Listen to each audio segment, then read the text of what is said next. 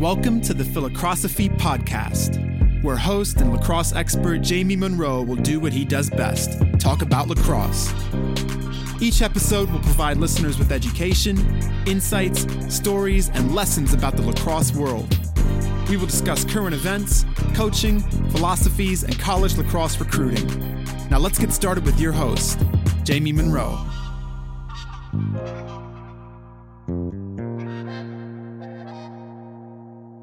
The Philacrosseophy podcast is brought to you by Axia Time, a cool watch company focused on university branded watches. John Canaris is the founder of Axia Time, and he was the goalie at Penn in the late 80s who led his team to the Final Four.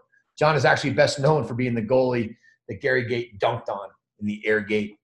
Axia Time makes beautiful Swiss made authentic watches whose design and quality match the essence of the universities they represent.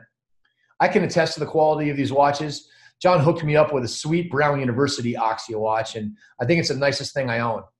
Initially licensed with eight Ivy League schools, Axia keeps adding new schools each month. One of the coolest things Axia offers is custom timepieces to commemorate championships or to celebrate storied teams. Check out the UVA Lacrosse Championship watch. It's sick. Princeton did a really nice one last year as well. Axia even did an LSU football championship watch this year. For any teams interested in creating a custom watch this season, Axia will upgrade it at no extra cost to a championship watch if your team wins a conference or national championship next year.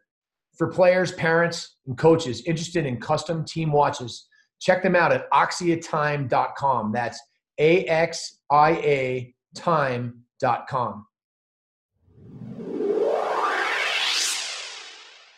How's it going, everybody? Welcome to the Philacrosseophy podcast. Really fired up to welcome back my good friend and Virginia head coach Lars Tiffany. LT, how we doing, man? Jamie, we are uh, two days away from the opening of preseason training. Uh, the men are starting to roll back into town. Uh, nothing more exciting than this. You know, Let's just go. just uh, can't wait to get back out there. I know the field's clean. There's no snow on it now, and uh, we got an indoor practice facility if we really, really need to. But we'll we'll be outside as much as we can, and and uh, it's such an exciting time. So sweet, man. And uh, we were talking yesterday about that you're uh, back-to-back defending champs with a uh, sandwich around a, um, a pandemic. So um, it's going to be uh, it's going to be hard. It's going to be hard to uh, three-peat, but um, I'm sure you guys are. How are you handling that as a team in terms of not, you know, uh, resting on your laurels and starting starting anew? it's interesting when you how do you approach it? How do you talk about it? Well uh, we're very open about it. Whereas my after the first national championship we didn't want to talk about it at all. This one we're we're talking about that we've had the success in 21 and if people want to talk about three pete fine we'll talk about it. We we'll, we'll have some fun with it. We'll call it the three Petey, the three the three Petey lasala and uh and and so it's a um you know but it's if if we can if we can ensure that that complacency doesn't come in you know it's like all mistakes that we make are usually in, in, in life not just lacrosse but in everything is usually based on a lack of communication a lack of preparation or, or lack of trust or faith in one another. I, I think about those three things are really critical for an organization to be successful. And if we can attend to those three if we can commit to the preparation battling training with purpose what everyone calls work hard um, Two, if we can ensure our communication that we're, you know, on the field communication, off the field communication, which blends into three, the trust and the faith, then um, then there, there's no nothing holding us back. And uh, so we're really excited. But so we'll just attend to those three areas, and uh, that should, um, you know, that's the primary focus when we get this going. The talents here, um, we've got depth in most spots. Jamie, we've had more depth than I've ever had. When we've substituted in our fall scrimmages, against Team USA, against Penn State, et cetera. Like there wasn't that much of a drop off, and um, and so it's really really a new territory for me as a coach uh, for my years at Stony Brook and Brown, and even our first couple of years at Virginia to have this type of depth. And so it's really exciting to see what the competition and practice is going to look like. Yeah, interesting. And are you, what did you do for um, a book this year? Yeah, the book. So we uh, right now the book's coming back as they're supposed to read over break is Phil Jackson's Eleven Rings. Um, it's a little pretentious, obviously the name. Um, we've only got two in in the in, in this current era of Virginia lacrosse. But if you look over the history of Virginia, there's seven plus two if you count pre uh, USILA. And but really, what I liked about it is Phil Jackson talking about his career and different teams he coached. And and at first, I thought it was more just a book for a coach. And I'm always assessing when people recommend books to me. Okay, is this for me as a head coach? Is this for my captains, or is this for the team at large? And um, at first, I thought it would be a great coach book. But the more I went into it, there's some dynamics that Phil Jackson exposes within the teams of the Chicago Bulls. Michael Jordan and so Michael Jordan's relationships with his teammates. And then you go to the the LA Lakers and Kobe Bryant and his relationship with his teammates and the struggles that they had. And what Phil Jackson really focused on it was building this community of trust within the team being so critical. I read this and I'm like, you know, this could really be advantageous to us as ensuring. And I and I see parallels of members of our team with members of the Lakers uh, more so than the Bulls. And um, you know, and, and granted, we're not Shaquille O'Neal or Kobe Bryant, but but just the dynamics that had to get worked out mm-hmm. before they could be a championship level team. Um, and so I'm, I you know, so Phil Jackson's Eleven Rings are the uh, uh, that's the book that we're diving into right now. We just finished up Malcolm Gladwell's Outliers. That was uh, the fall semester, and I really like that one. I think I would recommend that to other coaches who are thinking about doing this uh, format because uh, it's broken up into nine or 10 chapters, really easy uh, ability to segment it and focus on one chapter per week or per two weeks and, and draw the parallels to your own organization. Um, I think it's really, really well done. So Malcolm Gladwell was fantastic. But yeah, so Phil Jackson, we'll see. This one's a bit of a stretch. It's a long book. We'll see how this goes, but uh, I'm intrigued. I'm intrigued to see how that works. So Malcolm Gladwell, um, I read that book a long time ago. Outliers was that the um, ten thousand hours of deliberate practice? Was like one of the um, the parts? Was that or am I confusing books right now?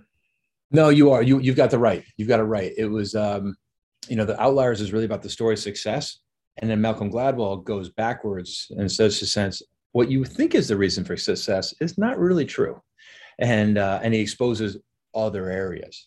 So that was the one where you've got the uh, uh, the ice hockey team, you know, where he's he and his wife are watching this game, and the wife's like, "Wow, how come most of these players are born in January and February?" Mm-hmm. At this mm-hmm. minor league Canadian ice hockey game he went to, and so then he dove into that, you know, the, the birthdays being so critical. And now you, at eight years old, because Jamie Munro is six months older than Lars Tiffany, you get put on the travel team, and I don't. And so over the next eight years, you've had hundreds of more hours of practice at elite level, and um, and thus you get drafted, and, and uh, I don't. So it was that was part of it. But it's it's great too because it gets into like the semiconductor industry, and how luck and just great timing is has so much to do with this. The story of success of how it's uh, uh, is it Bill Joy, Bill Gates, um, Steve Jobs, these guys in a certain era were all born like within about two years of each other. They just happened to be born at the right place at the right time, and they had access to computers when most people didn't have access to computers in the late 60s and early 70s. Uh, the garment industry in New York City in the late 1800s, you know, uh, mostly from Jewish immigrant families who were able to, through a lot of hard work, but had a skill set, and you had to be born in a certain time frame. Um, and um, but there's just some great parallels you can bring to your team with that book. I, I was I wasn't so sure about that book either when we when we started with it, but we had some really good sessions out of it. Um, but yeah, Malcolm Gladwell does dive into eventually the ten thousand hours and the the advantage of it. The um the ten thousand hours of deliberate practice was something that I think resonated with so many people when that came out, which is probably around what 10 or 15 years ago that came that book came out. It's pretty, it's not, it's not yeah, it's 2010. I think it's copyright 2010. Yeah. Um, and I feel like um it all just made so much sense. And and, uh, and like the Beatles, weren't the Beatles like in there? Yes. You like went to Germany and they played so much. And um you had um I don't know, and, and I, people will start thinking about like these these little and crazy environments like uh like Brazil, Brazilian soccer or futsal. And then, you know, you start thinking obviously of box lacrosse. Um, but I sent you an article yesterday by Raymond Verheijen. Um, and, and you did respond to my text. I'm assuming you read it. Did you yes. read the article? Yeah. um, titled something like, um, well, I'm, I'm, I'm, gonna, I'm, gonna, I'm gonna actually check it out because I, I, I, keep that thing. I, I, have read it like 10 times, Lars, in, in, in like the last, I read it three years ago the first time. Like I've read it 10 times in the last like week. Yeah, isolated, isolated technique, technique training slows down football development. Right. And it's so fascinating when you think about this. And it's it's it's actually the exact opposite of deliberate.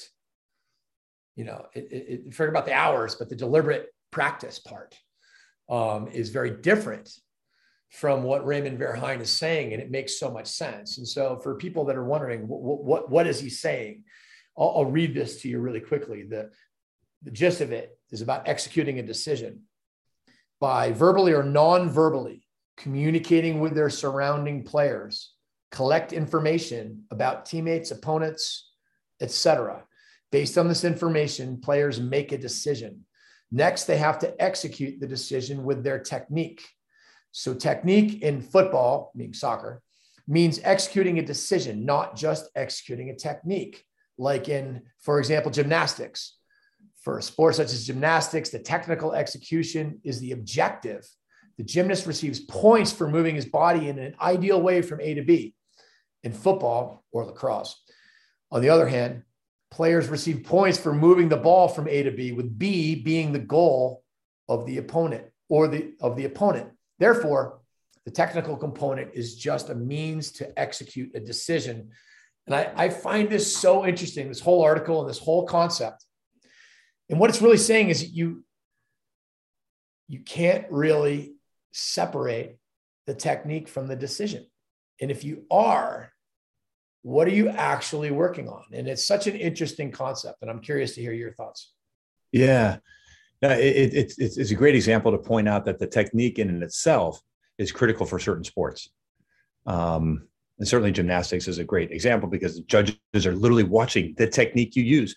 Nobody cares how you pass that football to the wide receiver. If you get that ball to the foot wide receiver and it's a touch, right, right, it's great. You got it there. But this, but this football was actually soccer. Sure, that's true. it took me a little while to figure it out in that article, but uh, but yeah, and it's and and you and I have talked about this in the past. Like, we what is what define fundamental? Define you know what fun, the fundamentals of the game of lacrosse should be. Yeah, you know, and essentially you were challenging like, why is that a fundamental? Yeah. Why why, can't you? Or why does it have to be that way? Like yeah, exactly. Remember Doug Knight?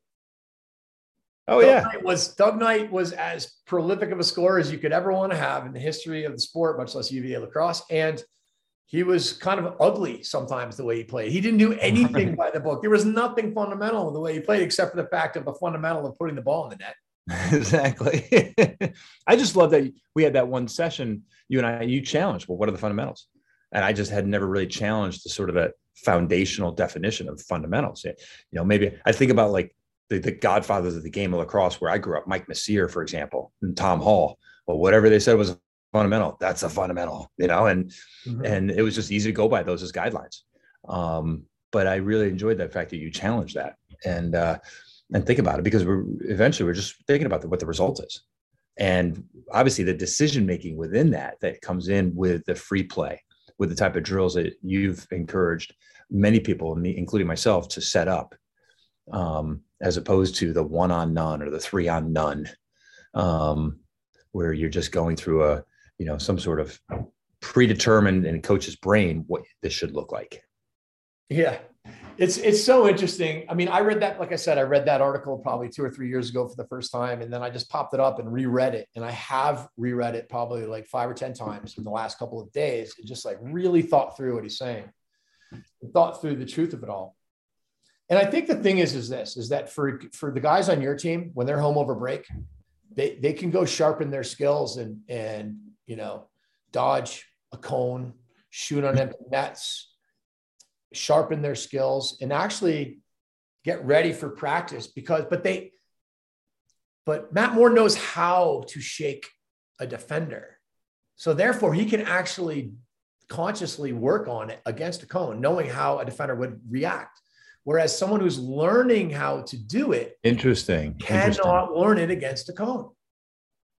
Because it's not just the technique, it's The decisions that are going on are about Right. timing. They're about timing. They're about where you're looking. They're about what you, you know, the, the, the speed at which you're approaching them relative and the distance from them is all a huge part of the decision making that you can't emulate unless you do it against a person. And then the harder part isn't even the one on one, but it's all the other defenders and people that are in your way that are making a huge difference. You know, I always joke that I, I would like to get bracelets for the athletes I work with that say WWPSD. What would Pat Spencer do? Because That's Pat. Spencer was literally so keenly aware of everything and the decisions that he made were all relative to the whole defense, never his man. He could beat his man kind of whenever he wanted to, and he did it in certain ways on purpose relative to what Lars Tiffany was going to try to do to stop him that day. And when he's playing Penn State and he looks up and sees the backs of a lot of helmets, he goes hard to the net and scores with speed. And when he sees, you know, Syracuse basically showing all the time, he gets just close enough that he's going to shred you with skip passes. exactly. And, and and and it's just amazing to think, but that's what decision making is. And I was thinking about this that free play, which can come in many forms, I want to chat with you about, um, is what it teaches you the things that you learn the things that can't be taught. The stuff that can be taught are easy. Everybody can do it. Everybody can do it. Everybody does it. The stuff that you can teach, everyone reps it out. You know, all the techniques and stuff. Everybody can do those. Question is, can you do them in a game against defense, which comes down to how you set it up, how you read it, and the decisions you make to get there along the way. The and the confidence part too, which is huge. Yeah. It's, it's, it's really interesting when you talk about dodging a cone, which could help a Matt Moore because he's got a wealth, he has his experience, he has a history and understanding that this cone could represent a defenseman, um, you know, who's taking away his left hand or taking Yeah. away, you know, who, who lunges at, who or throws a poke check. And it's interesting how you, you're right. You can recreate the story In your mind. it's just historical or something futuristic in your head, what you're doing with it. Whereas for the new person, why are you telling me step left, step hard with my right, spin this way? What is this doing to me? I don't understand why I'm doing this. or you just do it and then you try it against somebody. If you do a rocker move three feet too far away from somebody, it doesn't do anything. You have to be close enough for a hezzy to work, right? Right. the proximity and there's all these details that go into it. I see Grant Ament doing all kinds of awesome like jabs, you know, um, coming out of speed ladders and it's cool. Um, I know he knows how to do it, so it's no big deal. But you get somebody else, it's a little bit harder. Think about how about two man game. You know, you think about two man game where you work on like two VO pick and rolls um, of any kind, slip picks, you know, whatever you want to call it. But the fact is, the whole key to two man game is understanding how they're playing it, so you can get, Yeah. get how to get an advantage. And and and the amazing thing about two man game on ball and off ball is it doesn't really matter how well the defense plays it. If you know what you're doing, you can get an advantage. You can get two on one. If you want to fight over a pick, you still have to guard me to the net. So, so if I can keep you thinking I might go to the net, I can get a step towards the pick. And once I have the step towards the pick and you're fighting over it, I can probably put you in a trailing position. And if you overplay me that badly, then I probably will just refuse the pick, right? That is what the reads are all about. And if you're going to go under a pick, well, then we're going to set that thing close enough that I can shoot it. And if you're going to switch the pick, well, then we're going to slip it and and move the ball. And the point is, it's the reads that are the upside. And it's true with every part of the game. It's reading your man, it's feeling it. It's it's not even thinking about it, it's recognizing it. And and it's it's it's recognizing a slider coming to you that you're not going to run right into, right? And it's like, you know, how do you practice a redodge against a cone if you've never understood how to bring a slider a little bit to you and then make them go away and then get them make them late? All of this stuff is relative to context. Yes, the, the context is so critical. And so then as coaches, the key as we, you know, as we enter preseason lacrosse here at UVA and we've got a game in a little over three weeks is how can we create those decisions within that context without beating up Connor Schellenberger and Matt Moore too much. So can we create these 2v2s, you know, and put the defenseman no sticks or nubs or whatever? Because you're right. We just we want to I don't need to review split dodging with my attack. No. Uh, it's refining those those decisions within those small spaces of the 2v2 and the slides, the half slide, fake slide, the Jason slide, crease slide, cross crease slide. Um, and certainly with the two man game, you know, are they fighting through that pick? Is it a do- is it a double pick? Is it a hedge? Is it a backside double? You know, how many? How can I get 100 reps of that without risking the health of our attack? Yeah, no doubt. And and so we we've kind of talked about this on a podcast before. To me, that's that's the advantage of you know playing with against all shorts, like you said. Like you know you can you can do all that stuff and have everybody use shorties, and people aren't in, on smaller nets with less pounding and more passing and more two man, and you're probably going to get a little bit less pounding. Right. Um, of course, you can do it with like like with the no equipment piece. Um, that's that's a beauty of kids doing it because you know Sure. you can play no equipment for 75 straight minutes and um, you'll get endless reads, endless Yeah. opportunities to influence and read. Um, you know, but but going super hard is really important too. You just can't sustain it, like you said. Like you know, it's like Tony Holler says, "Don't burn the steak." You know, if you go that hard every day, you're going to get guys injured, and and um, it's just it's interesting. And you can you can recreate these free play situations in practice by simply making them competitive. We talked about this, the, the definition of game like. Did we talk about that? I don't know. Tell me. Well, so game like everybody uses the word game like, myself included. And, and I, well, the way I kind of thought of it was recreating something that happens in a game and usually having it be a smaller part of it. Um, and I, I think there's that is one part of it of the word game like, but there's nothing more game like than not having coach control. Hmm. Coach control immediately makes it less game like. The more you control it, the more it feels good, the more it looks good, the more you feel like you're accomplishing something because you're actually like getting a result that you wanted. But the less game like it is. Because in a game, as a coach, you have very little control. Now, you might have some control with your voice on your end in some games. On the other end, you have very little.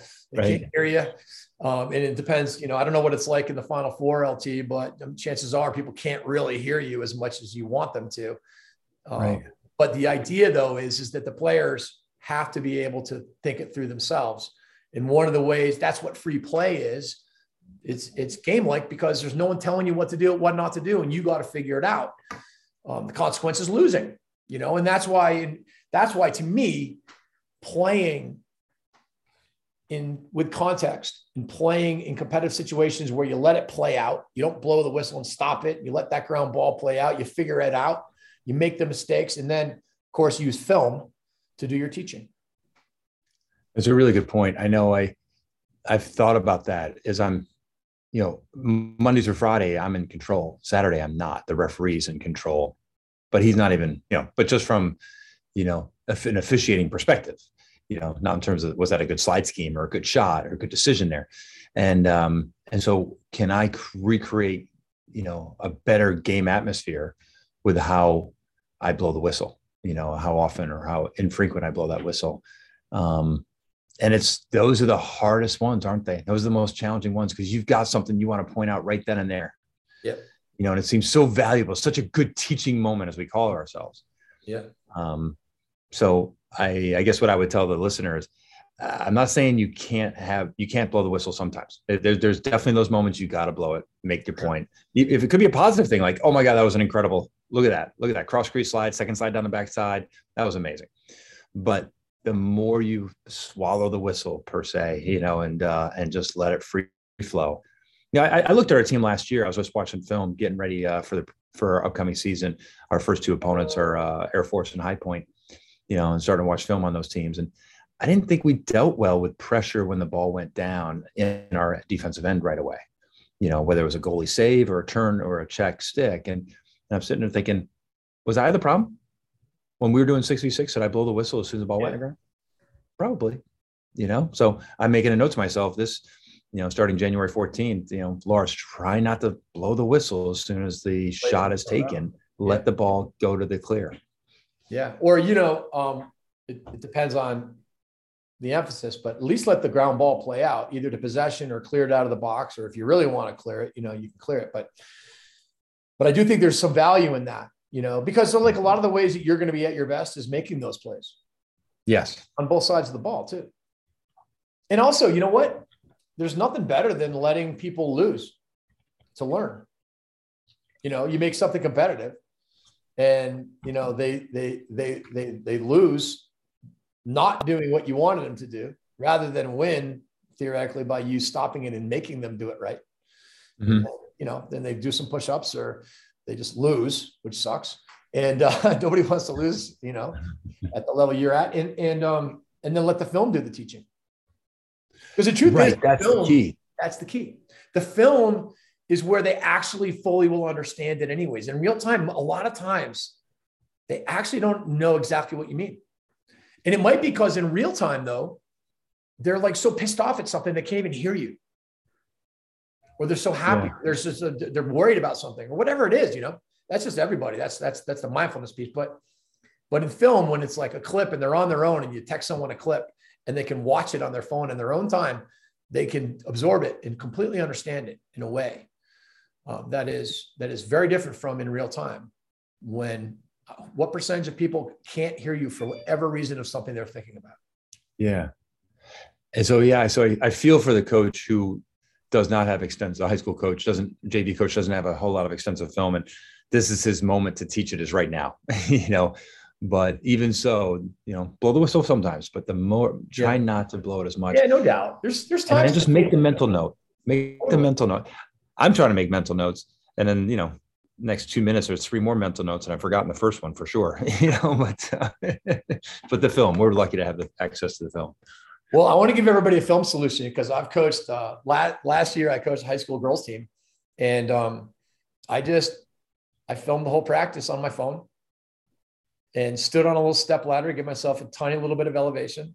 Okay. And I was able to send everybody, you know, three to six clips a day of film on your film. you don't need somebody to do it. Or you hand yeah. to some kid and be like, hey, I, I, need, I need you to do this for a minute. Usually I do that if I had to play. But but you see, the value of the film is so massive for the two reasons that we just said by letting them play and not blowing the whistle. And then because it's yeah. really the best way for them to learn it, that it's it is such a no-brainer to use your and phones these days are amazing. Um, the hardest part really would be the time factor of going through film. Uh, but for me, luckily, that's all I do is think about watching film and think about lacrosse and talk about it with guys like LT. So I can remember, yeah, and I've said this before. You got me to watch more practice film. talked to you about ten years ago when I was at Brown, and you asked me, "Do I watch film at practice?" I'm like, "No, I already watched. I already saw, I already saw practice once. I was there." and uh, um, now we watch a lot of practice film, and it's really advantageous. And to be able to use it, um, you know, let's say Tuesday's practice and then Wednesday during the day, watch practice, maybe watch 40, 30, 40 minutes of it or so, pick out some clips. And then the film session, you know, which might be 10, 15 minutes long, but it's just get those key clips and then bang, do it again Thursday, watch some clips, put Thursday afternoon with, with the men, watch 10 or 15 minutes of those clips. such an advantage. I, I, I really, I really liked the model of um, not doing film sessions, but rather sending clips because I feel like uh, when it's on their time, they can focus on it and they can focus on it for a minute. And you get them to focus on it for a minute, like five or five times a day. And you basically get them what they need. Whereas in the whole group, again, you never know what's on their mind at that moment in time where are they really taking it in or not taking it in. Sure. And I feel like you can scale it. And I'm not saying I would never do it if I were you, but I am saying that um, I, I, really like that model because it's how they are, it's how that's how kids and everybody are, are, taking in information. Like if you sent me a clip on my phone, I would watch it and I'd watch it again and I'd watch it again and I'd read your thing. And I would, in that minute or 90 seconds, I would really take it in. And if you say you do that three times a day, then that's going to be like 21 times a week. And then all of a sudden in, four weeks, it's 80 times. And in 10 weeks, it's a lot. Right. And so it's, um, it, it actually can give you and it's it can be fun. It can be like just a funny clip. It could be a teaching clip. It could be uh, a scout clip. You know, whatever it is, and it can be very individualized as opposed to when you do your team stuff and everyone's there. It's you know it might even be relevant to somebody, but it's very relevant to this other person. So, right, yeah, it's interesting. We we had this philosophical debate in our office, and I remember Sean Kirwan. He was adamant. I want to. I want everyone together when we do film stuff, and because I, I remember some of the the technology was coming out about eight years ago or so. Like, oh, you could just send these clips to them individually, and but I, I'm listening to you too, Jamie, and it really makes sense because we're addicted to our phones now. Totally. And you know, obviously the film it's quality has gotten so good. We're not just flipping our phones open anymore, trying to watch this grainy thing. Like there's really good quality up right on our no handheld devices. And so, yeah, there's probably a lot of advantage to doing it the way you're doing it too. Well, I think getting everybody together is great too. I don't think it's bad or anything. I just, I just think that it might be a little more efficient and COVID safe. You know, you got to always be thinking about that these days. There you go. Holy cow! Trying to figure out meeting space and how big a space you need, and yeah, that's the main reason you should just do that. Stay outside, man. Stay outside. Um, all right, switching gears. A lot of teams are not going behind the net on big littles with the pickers man, and you play a lot of coma. Yes. Anyway, isn't it pretty much kind of like the same thing? Just yeah, it's pretty much the same thing. If if there's a two offensive players behind and I only have one defender go back there and I keep the other defender, the off-ball defender above the goal, ready to slide, it's essentially a cross crease slide. You know, um, we like going back there though. Um, we've debated it, and once in a while we will stay above, but I like pressure on hands. I like being aggressive. I like the communication. Let's say you're the on ball defender it's harder for you to hear my voice if I'm the off ball defender, if I'm above the goal about what that pick's coming on your left, pick's coming on your right, and what I want you to oh, do yeah. with that pick. No doubt. So I like you know, what we do with our communication system and defense is so predicated on the off ball defender dictating much of what's going to happen that I need his voice near where the pick actually happens. Um, so for the we have stuck to our decision of saying, you know what, we're going to have two defenders behind the goal if there's two offensive players behind the goal. But I do understand and see some really good defenses not do that. And you are a little more buttoned up in terms of slides. You know that the off-ball defender isn't cut up with a pick, but can actually be the slide if you want to slide cross crease. Can can it keeps him above the goal? You know, an offensive coach may say, "Hey, we got two defenders behind the goal right now with this two-man game um, let's do a pick. And even if they deal with it well, move the ball up top. It's 44 for two seconds. Um, and so I know what they're trying to do, but it's a, um, yeah, for us, we just, I like pressure behind the goal. I don't want an offense to be able to sit there and have their hands free and be comfortable. Um, and I want to be able to challenge those picks. And, and I guess the last thing is we do picks as a defense. I, when I say daily, probably accurately would be 95%, almost daily we do five to 10 minutes of pick play. And we weren't doing that 10, 15 years ago mm-hmm. because obviously the yeah. offense changed. And so we do picks and, and uh, we, we pride ourselves on being able to deal with most picks well. All right. I want to come back to that.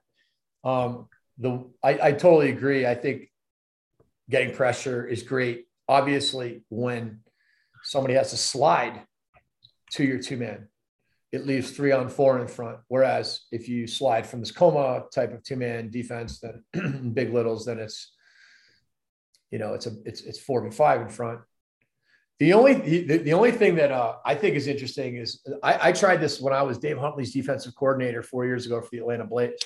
Okay. Did it against Rob Pannell and Jordan Wolf because we couldn't really guard Jordan Wolf anyways. He was just running by everybody. It's just like why slide you know, another person to him when we could just like try to get him to pass it to somebody. And then with Rob Pannell, it was kind of the same thing, except for the fact also though that he's such a good feeder and he probably didn't want to throw it to X. And so therefore it's like, all right, well, you want to throw it to a mini back there, go for it. Otherwise, we're going to kind of keep people in front of the net. We're going to have, we're going to keep more people in front of the net and still slide to you. Right. Fewer people in front of the net and have to slide to you.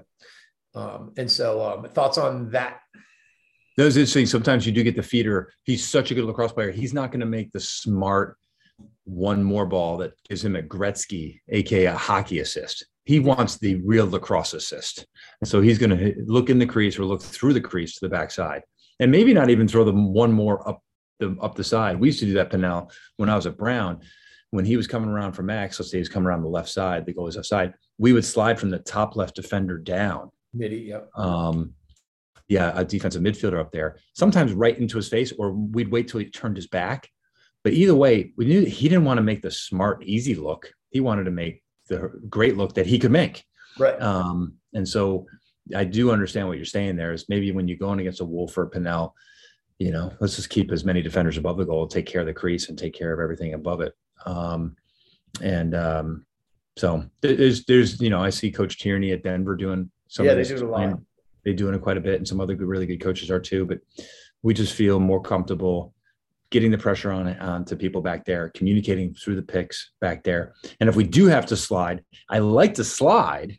This is a challenge from that off ball defender. Not only are you dealing with a pick, but you are the cross crease slide guy. Even though you're behind the goal, you Yeah. are the cross crease. I love that. Sneak right Um, up on them. Sneak up on the backside. Yeah, what we call bulldog. Um, you know, we have our uh, you know, because you're it's a backside double. Um, so it's a um, so we like to bulldog some of those picks as well. Um, and make the guy, you know, make that great look to somebody who can't score behind the goal. And then depends from there if we have to rotate or not. So um but yeah, I just I just don't like seeing somebody behind the goal with his hands free, looking here and looking there and and um But you don't mind getting hung up that bad, or you wouldn't slide coma because at the end of the day, if they're right behind the net and you're hung up, you know they don't have anything angle wise that's going to you know if you draw draw the angle, it's a little uh, you know sort of a triangle looking thing that goes outside the pipes to the wings. yeah, It you just the re-. Got the goalie there. Just- you just reminded me we got to make sure we work on hung. We work we we try to work on hung.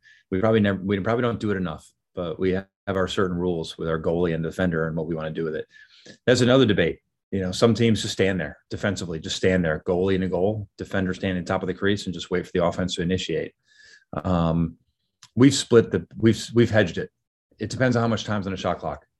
Um, for us, it's about 20 seconds. If there's 20 seconds or less on the shot clock, we will stay above the goal uh, with the defender and the goalie just stay right in the crease. If it's more time than that, we like to flush it. And so now the goalie will pick a pipe, the defender whose man is behind, hung, who's hung us up, will pick the other pipe, and then we'll try to chase him out of it. Um, and but I know there's some coaches who say just let him stand back there. Yeah. I'm like, ah, I hate having someone's hands free back there, comfortable. So I guess I wonder. cons- I would love to see the stats of how many goals are scored from their hands free, combined with the clock killed, versus Yeah. versus the times you actually get scored on.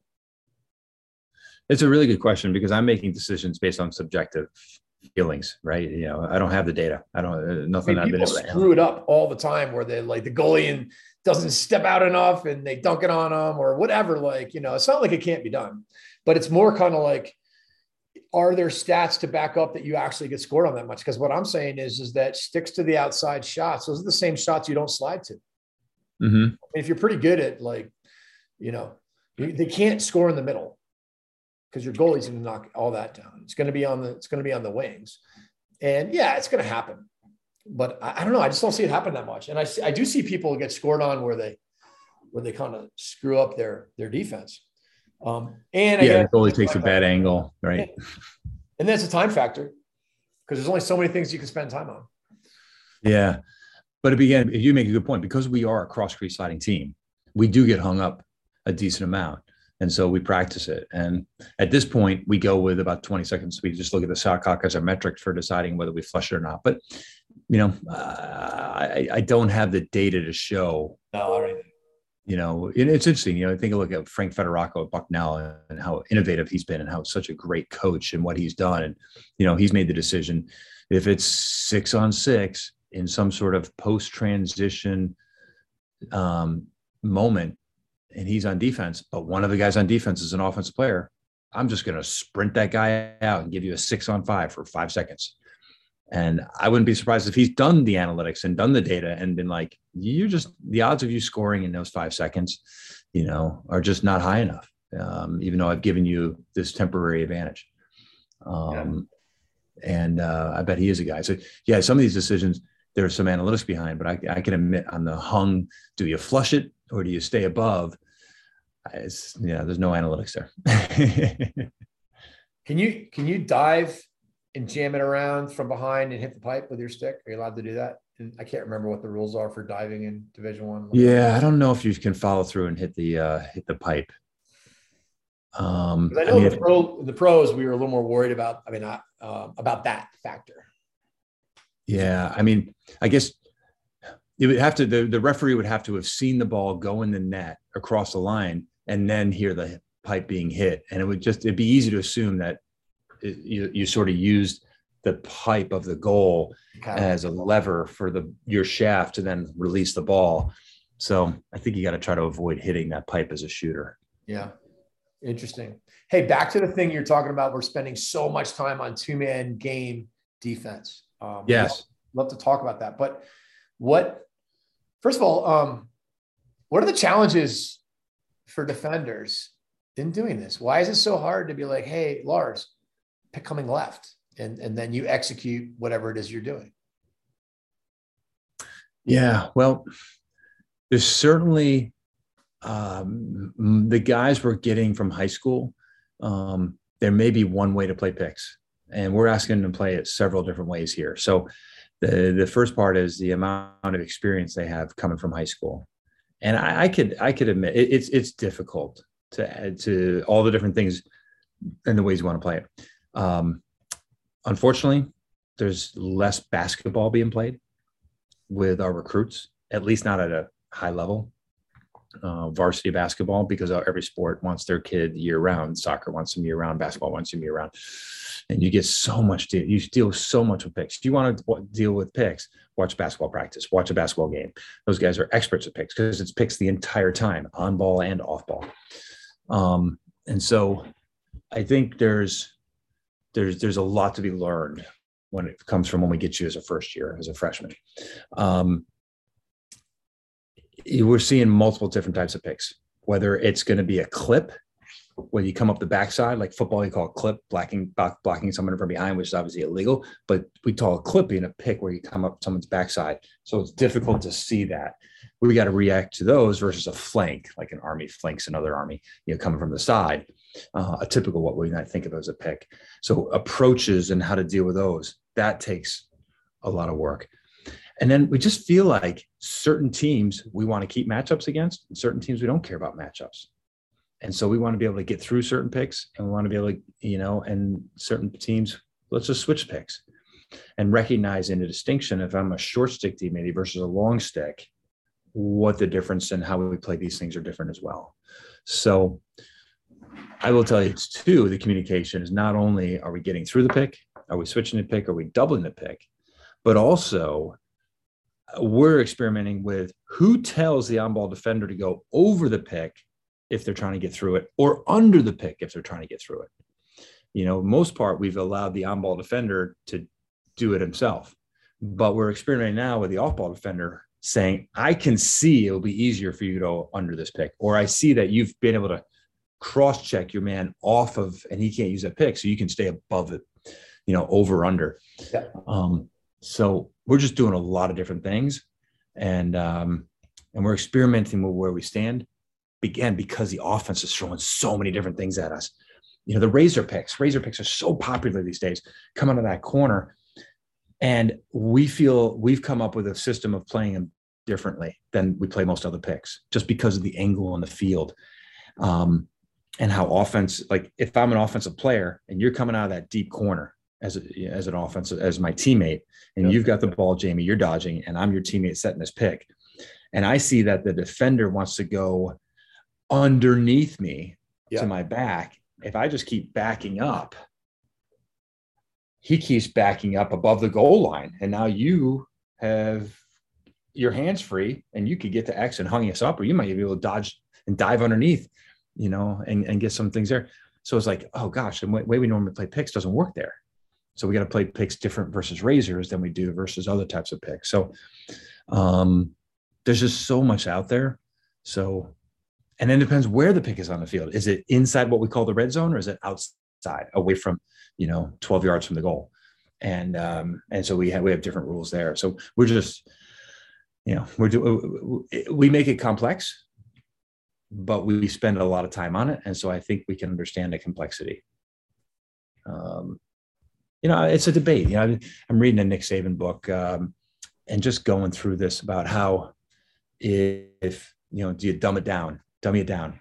But you know, reading about Saban, he feels like if you teach it correctly, if you make it more complex, they will rise. The men in your in your in your locker room, in the meeting room, on the field will be able to understand it and rise to it. And then you can be they can fall back onto those things when they see different things throughout the game.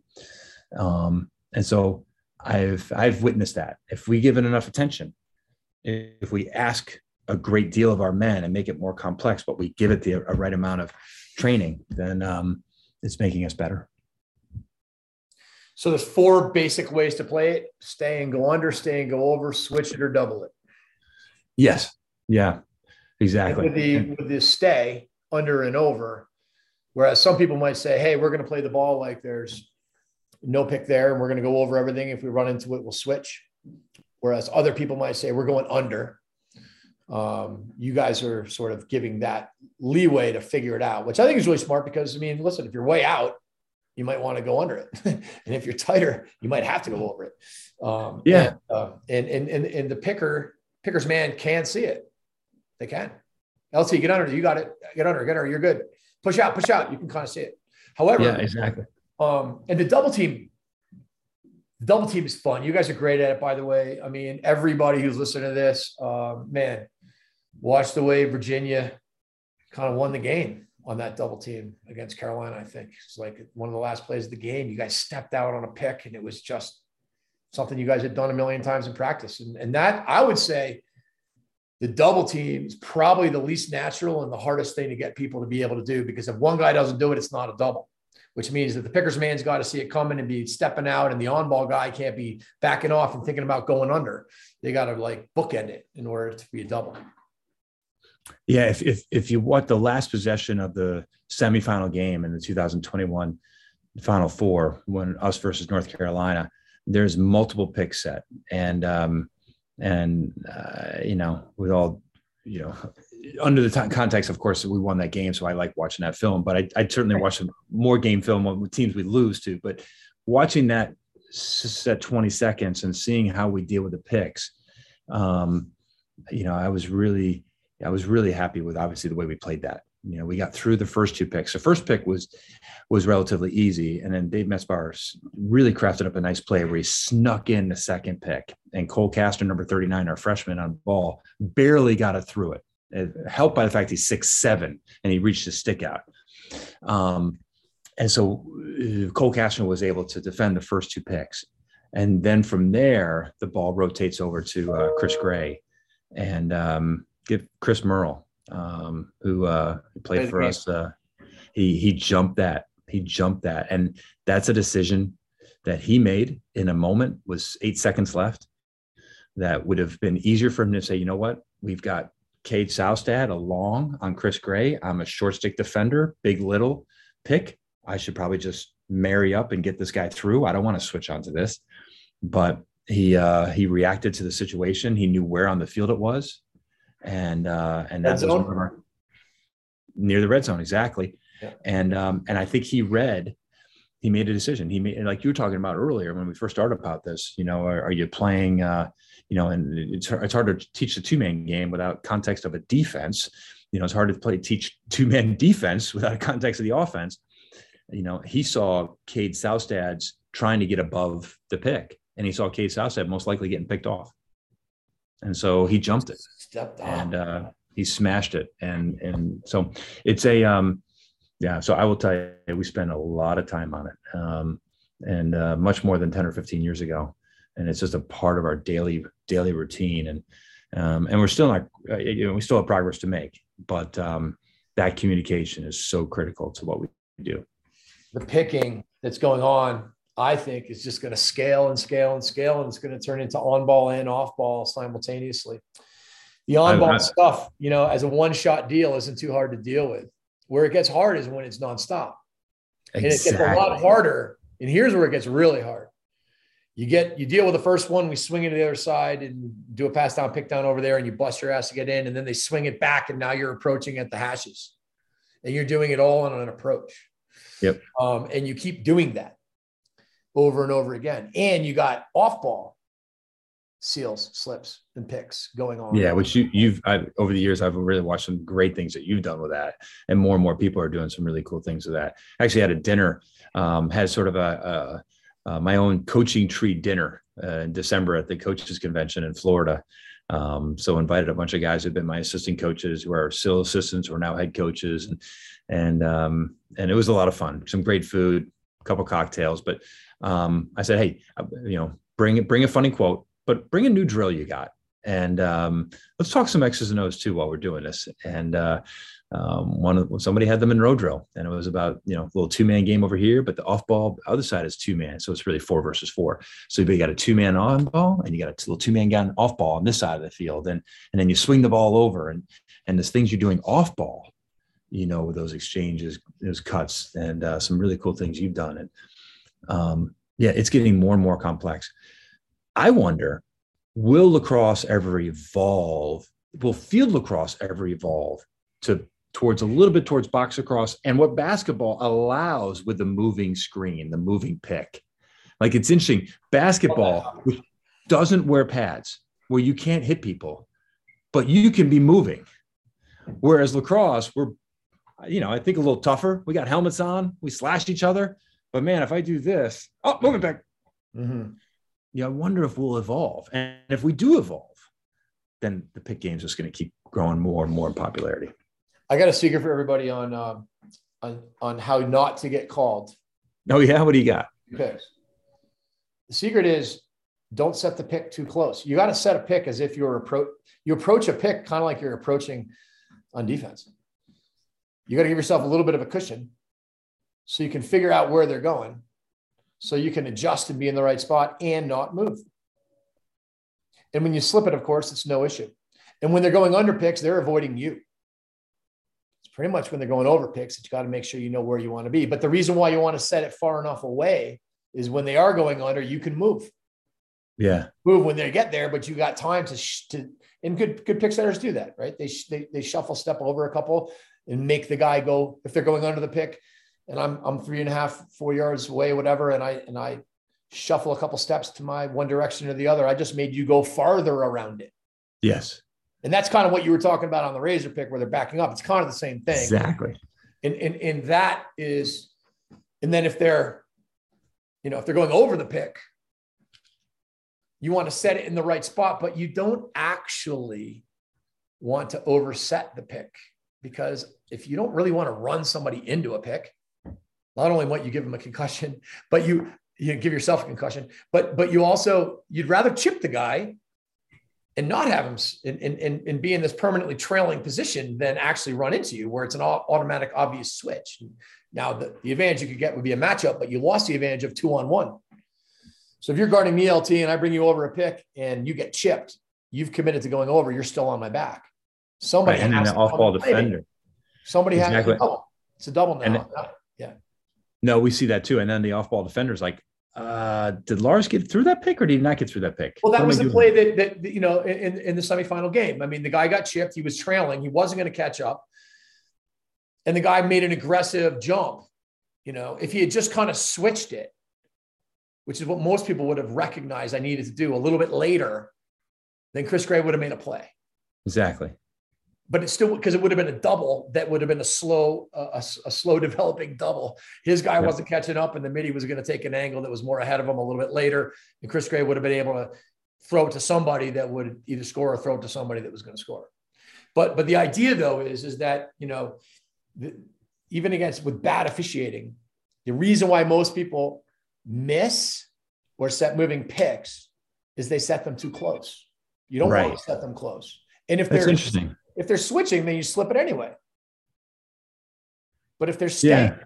set it far enough away where you can adjust and make them go farther under you, or set it just right for the guy to bring him, bring you over the, bring his defenseman over the top, where now that guy's got chipped and he's in a permanent, he's committed, no turning back. Once you commit to going over and you get chipped, you're not catching up, just like that play where your shorty jumped the pick.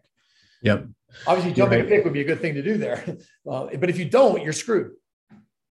Yeah, no, it's interesting you talk about because we do we play a, a, couple teams, one in particular, who they do try to fight through every pick. And I mean, you say over or under? Over. Uh, fight through, typically over, but you know they're they're trying to keep that matchup regardless. Okay. And and we are trying. Our goal for our picker on offense is to not get the full body, but to do just what you said. Yeah. Try to get a just try to get a piece of them, chip them. So now it puts the off-ball defender in a confusing state of, all right, did my teammate get around that enough? Because right, if it's if my teammates run smash into that pick, I got to switch, obviously. Right. But if my teammate sort of gets around it, but he's trailing it a bit, yeah. What do I do here? Yeah, no, it's it, yeah. We we we certainly uh, aim for that when we play certain teams who uh, who teach that. Just just get above, get through that pick no matter what, or act like you're getting it through. And if you get picked off, you get picked off, and we'll switch for you. It's a little bit more um, on the on the Dodger than the picker. The picker needs to set it in the right spot, but you don't want to overset it because if you overset it, then you're going to get run into it. You're going to give them the under. Obviously, if you, if you really underset it, they'll miss. But but the the onus is more on once the it's a little bit more on the Dodger himself, who actually needs to not go shoulder to shoulder. You're, you're basically trying to take your man to a point where you've got a straight line and they've got a right angle, and you're going to invite them to follow you. I call it inviting somebody over a pick. And yeah, I've, you and I've done that, and I, I like what you do with that. You you do put the onus on the Dodger, you know, you know, to to, to initially dodge into the defender or you know engage with him in a certain way where you're inviting him to come over the pick you know almost like looking like a little bit of a wounded animal in other ways you know and or, get him to come or out you're taking an angle that seems wide of the pick. And you're giving him daylight to get through it. But because you got the step because you didn't project where you were going and the, the race begins when you wanted to you can take an angle that's outside the pick gives the guy the feeling that he can get over this pick. But now all of a sudden if you press pause on the video you'll see that the dodger at one point has a straight line in the middle and the defender is has a right angle around the pick. Yeah due to why would that be well because they actually have to guard you know if you're on the wing they actually have to guard you you know towards the net you know, they, they got to guard you in a direction that's not towards the pick, so you can keep them honest there. Yeah, They're, they got to guard you to the goal, and the pick is not set.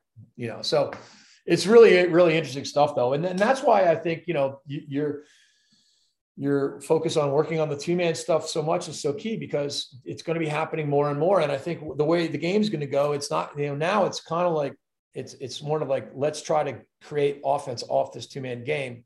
And the way I kind of look at it is just keep doing it. And if you know what you're doing, you're going to get advantages. And the advantages are if you go under, I'm going to shoot.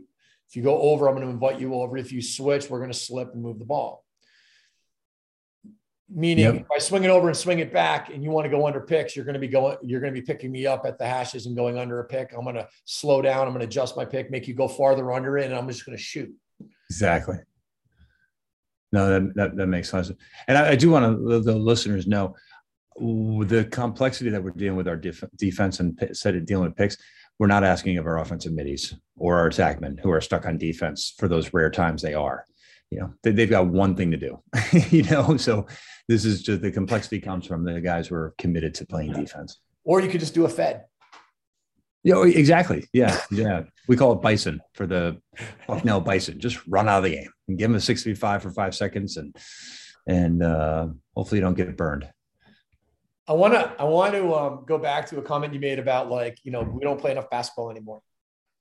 You know, people don't play enough. Your players, your recruits, particularly high level basketball, like varsity basketball. And I just want to ask you: Do you think it matters if it's varsity basketball or pickup? I mean, I think I learned how to play picks pretty well because I played a lot of two on two and three on three with you. And it's actually the quick processing of how you're going to play it and understanding should I push out on somebody or get under, and just the feeling and the and the presence of mind of what's happening in the quick thinking, those reps I think um, might matter um, more than, you know, than quite yeah. totally the level of play. Yeah, no, I, I will. I will back down. I, I, I completely see your your point. I guess so. I'll just. That's my free play. That's my free play push. No, no, I get it. I guess I was thinking in a different context. I was thinking about like if you and your your couple buddies are out there shooting, playing horse or pig. Um, Yeah, but I do, okay. I do agree. bad. Like, Yeah. you know, when even old man basketball, you know, No if I'm out there, if I'm out there with you or Paul Cantabene or Joe Breschi, guys who just they're they're going to win that pickup hoops game No like it's the. Super Bowl. You know, yeah, then And it it's the doesn't matter. communication though. Exactly. It's the communication. Like when you go watch, you know, like all the guys you just mentioned uh, are way past our prime, but but the younger guys that are still in their prime that are coaches, they communicate like crazy on everything. yes. and, and it's like that but that's the fluency of the game and you're getting you're actually getting legitimate reps at that when you're when you're playing it's kind of why like i love the you know i sent you my um pickup games of 2021 video which is Yeah, that was a cool video. but so much of it there's a lot of defensemen that are just like well i don't know that's not really good for me i mean you're you literally play so many picks you know i've got you know my daughters are really good at like communicating like hey pick on the left switch it you know stay push Yeah. out they actually say it because they can see it and they've done it a gazillion times and it's actually just processing um, and the fact that it happens a little bit slower there is not a bad thing it's actually a good thing because it's it's still kind of the same concept Yeah. No, you're right. It, it's it's awesome. And I can remember, you know, we've said this before on my podcast, but I'll say it again. Just in recruiting defensemen, you know, how do you assess and evaluate? Uh, you know, the one great thing would be to watch them play three v three or five v five pickup basketball when they're on their visit here. oh wouldn't You that be I know, I'm not sure it's allowable, but uh, um, at least we need watching. But uh, just you know, uh, maybe if they had film, you want a defenseman, you shouldn't come to Virginia, send, send some film of uh, you know you playing basketball, whether it's on the varsity or just pickup if it's intense. But yeah, how do you deal with picks and communicate with picks? Uh, it's such an integral part of what we're trying to do, and uh, having that uh, comprehension of team defense um, so so critical. You know Yeah, what yeah. I I think you could do to evaluate recruits that would be legal that would be kind of similar. Make them drive you somewhere. Drive me. Just watch. You know, ever drive with somebody you're like, "Oh my god, like go." You know, like, you know, they're just some people are just what you know when you're sitting behind somebody and they're stopped at a merge lane and you're like, "Dude, it's a merge lane. You can't stop it. Yeah, right, Merge right. lane, Go in the merge lane." or you're sitting behind someone who's like, you know, turning left and they're right at the stop line and, and the thing turns yellow and then they go and they leave you behind when they could have pulled into the intersection a little bit and let you go. I don't know. I just think there's things about reading driving that, uh, you know, are comparable to competitiveness and, uh, and fluency and seeing the field. Although these young drivers are maybe not fair to judge them when they're like 18 than when they're like in their 30s. Yeah, no, some But- spatial, some spatial intelligence is really important. You know, what we do a lot of, I've probably told this before, is we put them on the chalkboard, you know, and I, um, aka grease board now, you know, just spend 25, 30 minutes. Um, I've learned I can't be too critical because most guys don't do well at all on the grease boards. I am amazed at how bad it is. Um, and uh, but that's that's where I'm starting to you know get an early test of spatial intelligence of how well they do on the board. You know, I'll put up, you know, whether it's a two-two-two offensive set, a one-three-two, one-four-one. All right, let's talk about slides. Let's talk about the offense pops here, sets a pick here. You know, what are some defense? What do defense need to talk about? What are some things that you guys do with your school? Um, all right, let's say it's an invert. Are we staying with our base defense? Are we going to think about getting into some sort of uh, invert zone, a temporary zone? Um, you know, and I don't expect them to be at, at, at a really high level, but I just want to see how they're thinking through it. It's almost like the interview question when you're trying to get that job on Wall Street. You know, I don't, I don't care if you know the exact answer, number of gas stations there are in the country, but I want to see how you logically think through this, you know, and how you come up with your answer. Um, and um, yeah, so that, that's that's been helpful for me. I love it. Well, LT, I always love talking lacrosse with you, man. Thank you so much for coming on. Good luck. And uh, can't wait to be watching you on TV. And um, we got to do some more lacrosse conversations sometime. Let's do it, man. I've uh, I've grown so much talking to you. I got my uh, my blank piece of paper. I got some notes now. There you go. Set picks Always- a little farther away. Set them like you're approaching an, an offensive player. I like it. I like it. And uh and talking about, you know, film and the the more game like is the less I blow my whistle. hey, good luck. Awesome to see you. And um, uh, love talking with you. yeah, I love talking to you. Thanks, Jamie. Bye, man. Peace.